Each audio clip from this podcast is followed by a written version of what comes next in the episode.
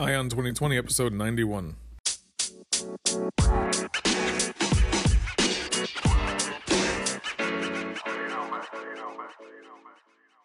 Have 2020 Vision with Eye on 2020, the podcast that brings you all the news and events in the lead up to the next presidential election. I am Ray Eaton, and I will keep you up to date as we approach November 2020 with a libertarian perspective of all the candidates and their policies, along with the news.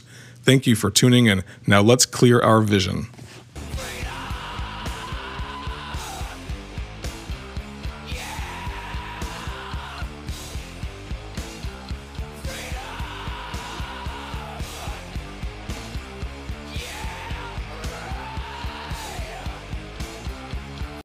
Hey everybody, Ray Eaton here, your host of Eye on 2020, the news source for the 2020 election from a libertarian perspective. Uh, coming to you Monday through Friday, bringing you the news and related events with regards to the lead up to the 2020 election. Those are going to be fighting to beat up on Trump. Trump's going to be fighting to beat up on them. Democrats, Republicans, uh, libertarians, Green Party, any you know third party that's going to run a campaign, as well as independents. I you know I've covered them all. So, and that's what I'm going to be doing for the next 18 months now until the election is over. So, and I might even go past that. Who knows? But I know that uh, what I probably will end up doing is I I have a website called www.eyeontheempire.com. I know I don't use need to use the www dot anymore. Uh, but anyway, I got that eyeontheempire.com, and I'll probably end up transitioning over to Eye on the Empire, which will be the new name of the uh, the podcast after the 2020 elections are over because I do like to cover foreign policy as well as domestic policy on this podcast as well. Not just covering the news that's going on with the 2020 election, but sometimes I'll focus on other things because obviously those things are going to affect the elections too, right? Things that Donald Trump is doing, things that the Congress is doing, things that are affecting you as an individual American or if you're abroad, if you're somebody from another country, because I know about seven or eight percent of my listeners are from another country, how things that America is doing is going to affect you overseas. I've seen people that are listening in New Zealand, seen people that are listening in Europe, uh, over in England, seen some Australians that were listening as well. I was able to see those things, and uh, you know what America does affects and you know affects the whole Western world as well as the entire world. Obviously, we see our troops that are overseas in Japan, see the troops that are in um, Germany, see the troops that are obviously in the Middle East, and now they're trying to move troops into Venezuela as well. So I mean, America really is an empire and really is a country that is trying to build and grow uh, across the world and whether you think that's wrong or right, in my opinion, I don't think that's what the founders of this country, United States, envisioned. And I don't think that it's something that this country should be doing. While leave all countries alone, trade with them, be friendly with them. You know, if they have a major disaster or something like that, maybe, you know, send that country some money or something I mean, charitable contributions are obviously a good thing, not from the federal government, but from the people of this country. But uh, on the international stage, leave other countries alone. Stay out of their, you know, stay out of foreign entanglements is what the founders of this country said, and that's what I think that this country should be doing. So when I look at it from the empire perspective, when I have when I talk about eye on the empire, it's looking at those things that this country, that the federal government is doing that is infringing upon the rights of Americans as well as the rights of other people across the world. And that's what I want to do. You know, that's what I want to focus on as well sometimes. So, along with the 2020 elections, along with who's going to be the next president of the United States, along with covering those people, the main thing I'm going to be doing as well is bringing highlights of what this empire is doing across the world and domestically so that you'll know because it's always good to know those things, right? It's always good to be in the know, not only so you can have those conversations with your friends and family, but hey, we gotta need some comic relief as well. So make some memes, post some Facebook page posts, you know, uh, post some twi- tweets, things like that. I mean, that's always fun to do. So uh, hey, but if it's your first time listening, I appreciate listening. Hit that subscribe button now so you can come back and listen tomorrow. And if you like what you hear, you could always give me a five star rating and review. but check out the website. There's um, there's where I'm posting news articles that I find, you know, just you know, clicking links to those and so forth. And then when you click on those, you'll be more informed, and that's what we want to do in this life, right? Is be a little bit more informed, uh, as well as you know, everything's not political. I my personal feeling actually is that I spend as little time focusing on politics as I can. Uh, on weekends, I have a family. We go on adventures around the area that we live in this country. We spend a lot of time in North and South Carolina, go up to Virginia, West Virginia, spend times in the mountains. We go down to Florida to go to the beach. We spend as much time as we can on other things because if I'm letting the federal government affect me so much that it ruins my life, then that then life ain't worth. Then they're then they're stealing even more from me than they currently do. They already take my income. I already work from January until April for free to pay for the government. I might as well take as much of my time back as I can and get out there and enjoy life, right? And that's I think that you guys should probably think along the same line. I see a lot of young people that get so focused in on politics. And I used to be the same way in my 20s and in my 30s. Now I'm in my 40s, early 40s. Yeah, that sucks, right? You feel old. But anyway, uh, now I'm in my early 40s and I've slowly begun to learn. Like, I think it was maybe eight, nine years ago. It might have been more recently than that, actually. It's probably like 2000, yeah, 2010, 2011, maybe. I pretty much stopped watching the news. I stopped following Fox News, stopped following CNN. Uh, the only news I really watch during the week is I'll watch these a few or I'll f- read or listen to the news. But when I watch the news, it'll be maybe one of the Sunday morning shows just to see what's going on. That's about it. You'll hardly ever see me have Fox News on on my TV. You'll never see me have MSNBC. I will read a lot of the news, and then I will sometimes have those Sunday morning shows on. But what I do is I download those as podcasts so I could listen to maybe the first 15 minutes just to see what they're covering. If they're covering something good, because those are where the newsmakers are going to be at, right? Those are the people that are going to have the right commentary. The president will send his spokesperson there. You'll have people that are like the the newsmakers of the week. They'll be on those shows a lot of times. So it's not just a political opinion, and that's what you see, you know, on the primetime news hours on all of the 24-hour cable networks. Is you'll see opinion makers. Essentially, people are just you know political pundits, and I cannot stand listening to those people. I do not need to be told what to think. I already know what I think.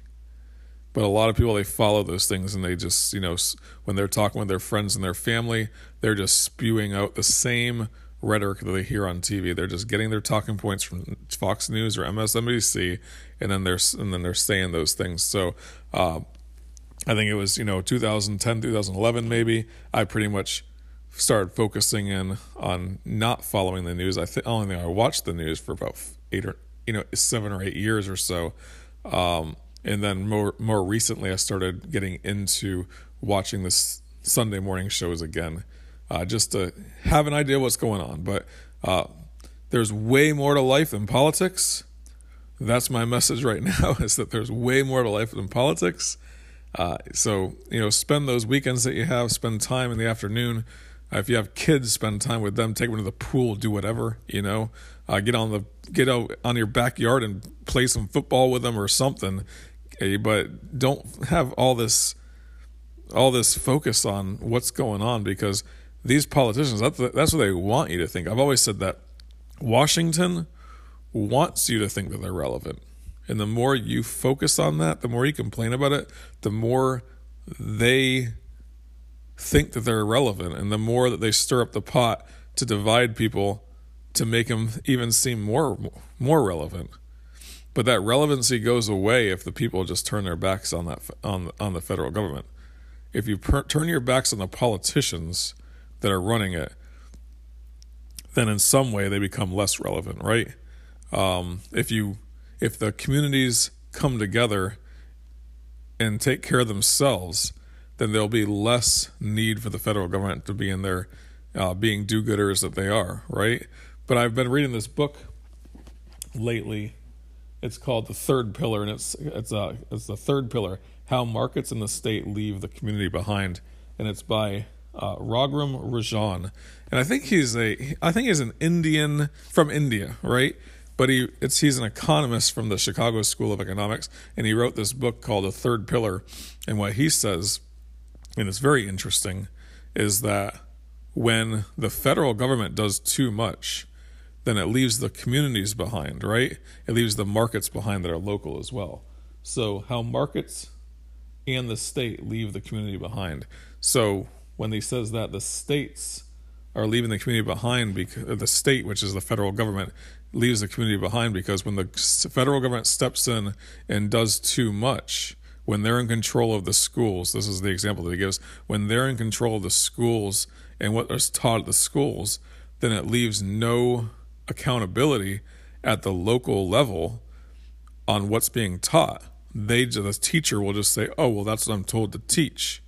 So then, what they're they're only teaching what they're told to teach. So they have less ability to come up with their own ideas and their own curriculum and their own way of teaching things because there's this one size fits all mentality that's that top down approach.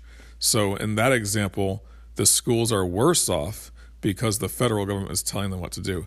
Same thing with welfare on the national level.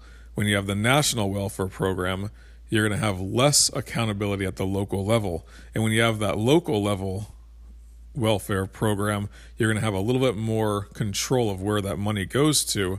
But also, if there was no national welfare program as well, then you'll probably see a lot more communities coming together trying to help their poor because the charity in their mind right now is saying, oh, well, the federal government's going to take care of them. But when there's no federal government to take care of them, then the communities will gather together to help their poor as well. And you see that in a lot of things. So that's what he's talking about. And it's a really interesting book.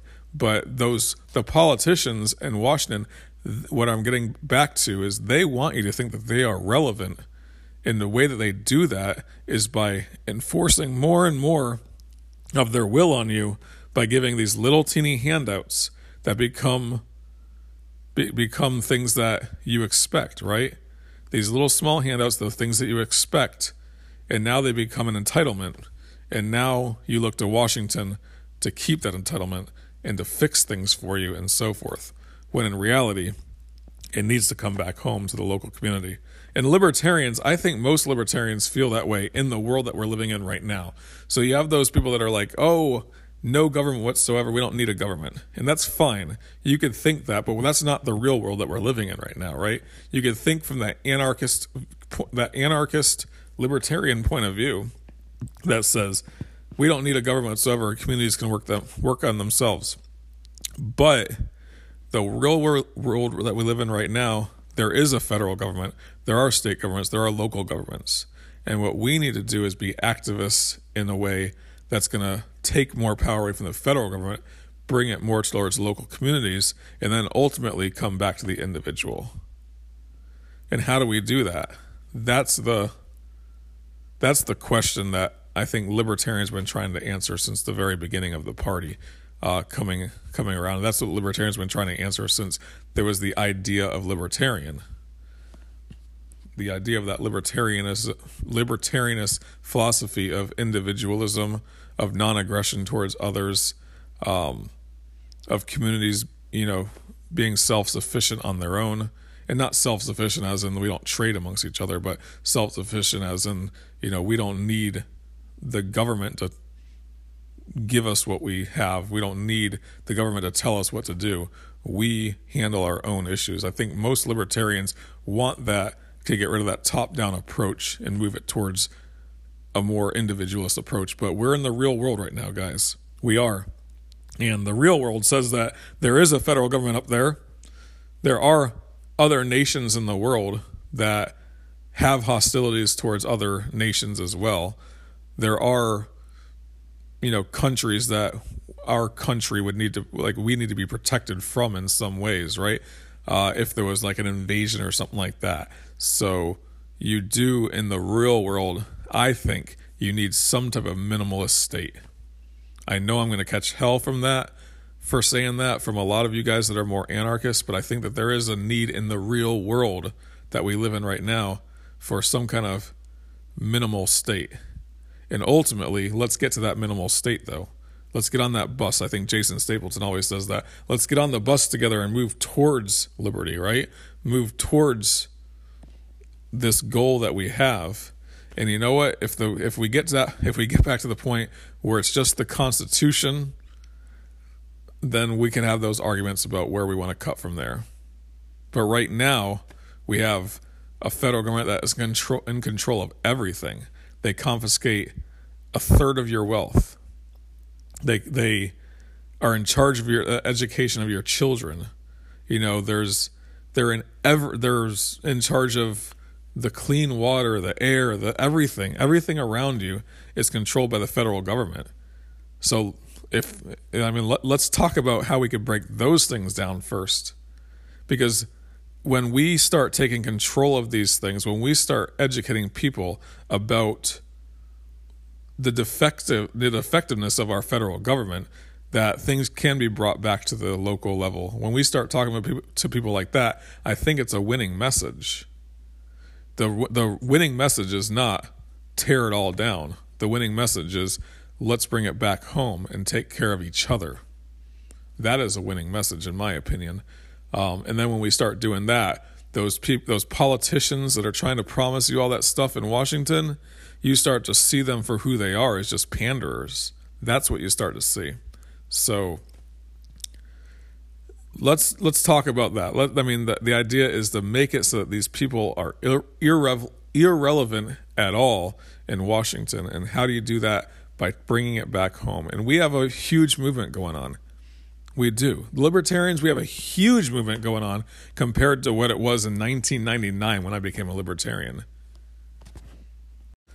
You might have heard me say this in the past on one of my shows if you've been a long time listener, but when I became a libertarian in like 1999, you had Ron Paul was a congressman, right?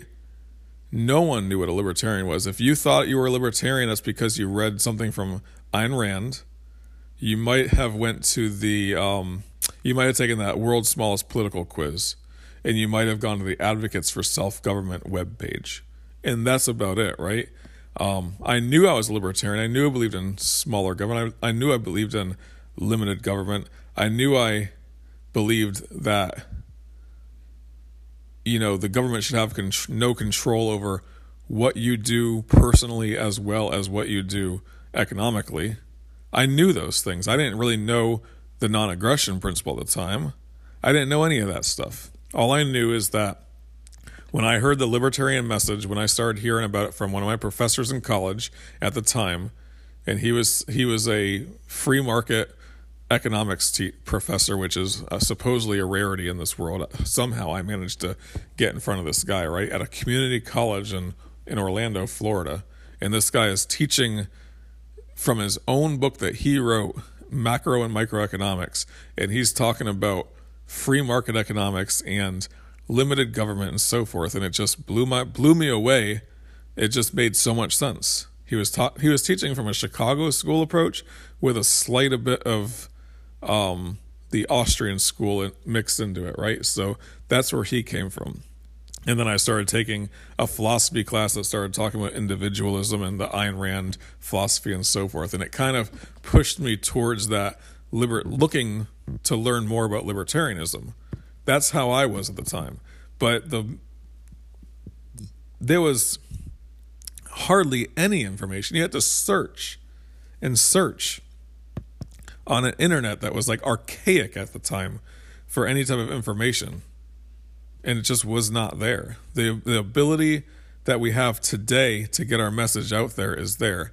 You have me, an idiot commentator, essentially making a podcast, and there's a thousand of us out there that are doing the same thing. And then you got the really good ones like Tom Woods, Jason Stapleton, the Lions Liberty, Dave Smith.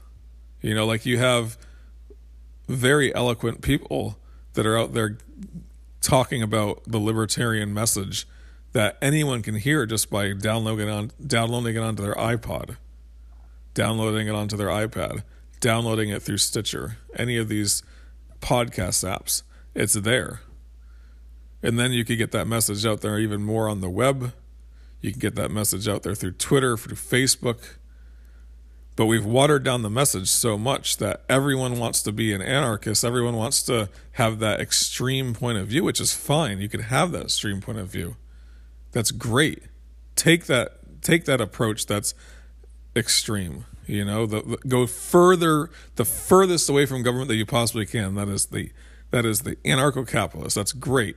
That's great for you. But we're living in the real world. Let's get there. You know, and we have the educational means to do that. We have the ways to get this message out there.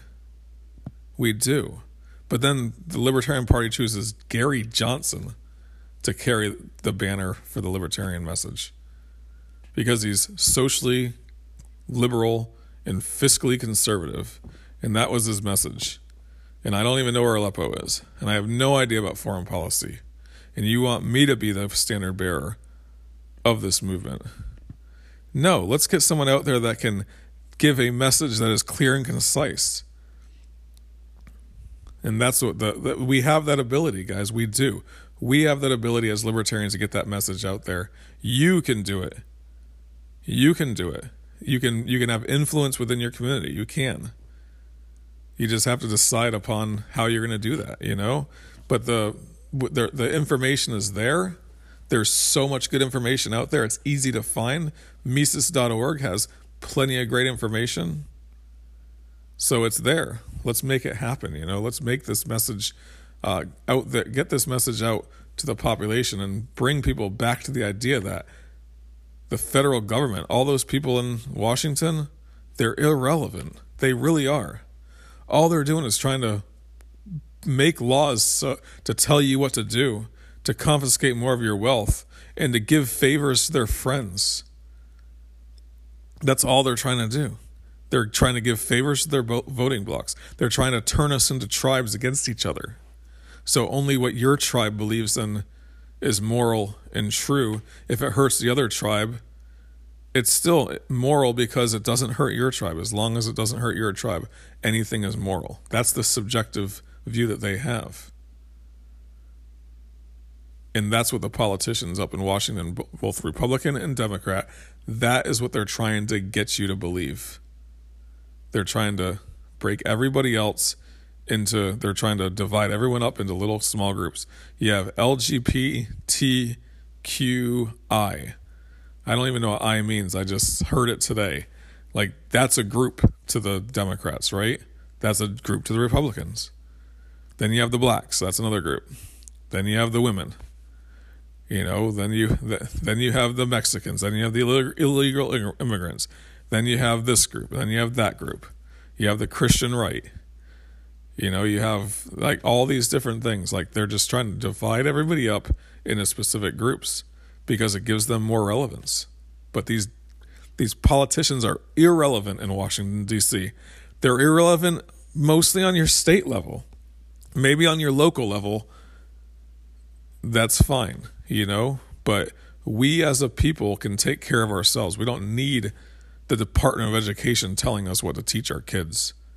We don't need the IRS to tell us how much we're allowed to keep from our paycheck, how much we're allowed to go out there and earn, how much, you know, int- how much our stock valuations, you know, how much we should be able to take out of our 401k our retirement account without a penalty.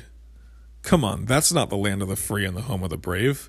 That is a bunch of politicians giving handouts to their buddies, trying to buy votes and being and trying to create relevancy for themselves. And that's all this is. That's all it is. It's been it's 200 years almost of that. And that's what they're trying to do. So um, what I would say is get out there and stand strong. You know, we we have we have a moral compass that's focused on one thing as libertarians, and what, that one thing is non-aggression, and that's it. And everything else is based from there. That's our moral compass, right? We're gonna get along with people. We're gonna act in a non-aggressive way towards the people, and we're not gonna ask somebody else to do it for us. Okay, and that's it. So and all politicians they want to they want to be relevant and they're not they are not relevant So, wow, I went way off on a tangent today, and I didn't even get to the news pieces that I wanted to talk about. Um, but let well, you know what? I'll briefly hop into that. Okay, uh, Donald Trump. The big news of the day is this. Uh, so I guess he, the New York Times, got a hold of his tax returns for the last ten years previous to 2005, I believe it was. And so I guess it's 1995 to 2005 for 10 years. And supposedly he lost a billion dollars during that time. So he's in the red a billion dollars on his taxes. Um, I don't know that that's going to hurt him. I think that most billionaires and most millionaires have figured out ways around the tax system to show a loss. I mean, I deal with car dealers constantly, and what they do is that there's ways on their taxes to show a loss or very little revenue, very little income every single year. There's ways in the tax code to make that happen through expenses and through, you know, different different ways that they're doing that as well as at the end of the year you make a huge investment with that extra money along with some borrowed money in order to make it look like you didn't have any any income for that year but then that money is just sitting there in an invest an investment piece in inventory and things like that. So there's thousands of ways that these people do that. That's what wealthy people do is they're trying to pay less taxes. Obviously, do you want to pay 40% of your income in taxes or you, know if you're a billionaire and you made you know a 100 million dollars this year do you want to pay 40 million dollars to the federal government or do you want to pay some accountant a million bucks in order to save yourself 40 million dollars Absolutely. Absolutely, you're going to do that. So that's not something that I think is going to really hurt him. I think most of his followers don't care either way. I think all it is is a little, you know, a little sideshow for the time being that the Democrats are going to jump onto. Um, I don't look down on him for that. I think it's great that he took a loss because he paid less in taxes, and I think that taxes are immoral. So that's how I feel about that. Um, and not to defend Donald Trump, though. Why? I mean, I, you guys know that I am an equal opportunity offender. I will talk bad about him. I'll talk good about him. And in that personal issue right there, I think that that's fine. Uh, the next thing is that he went ahead and used executive privilege not to release the full Mueller report. And I think that that is going to be a negative for his campaign. And the reason why I say that is because it's going to leave questions unanswered and it's only going to allow the Democrats to speculate and to talk about it on the news and to say what was in it and all this stuff. That's what they're going to do. Um, so I just don't see how that, that how that's a winning issue for him.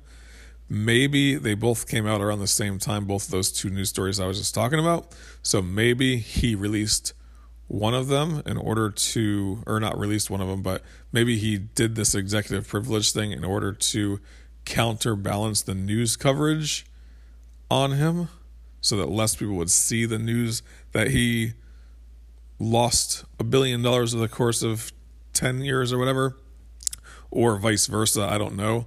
Um, but more bad, like, I guess if bad news comes out, throw a few other bad things into there as well, just to you know, get it all out there at once. Get it all out there at once, right? And then all that does is helps him out in the long run. I know right now that he, Donald Trump has his highest approval rating yet of his presidency, somewhere around like 48, 49% or something like that. So that's really good for him right now that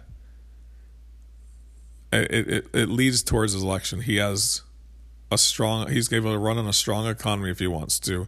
As long as he doesn't you know muddy the waters too much i think he's smooth sailing. A lot of people are saying that. So but those are the two news pieces i wanted to bring you guys today as well. And i had some other stuff i might want to talk about maybe about the libertarian party and the people that are running but i guess i could save that for tomorrow or the next day or or whenever so i appreciate you listening though i really do um, I hope you had a great Thursday. If you're listening in the morning, I hope you do have a good Thursday.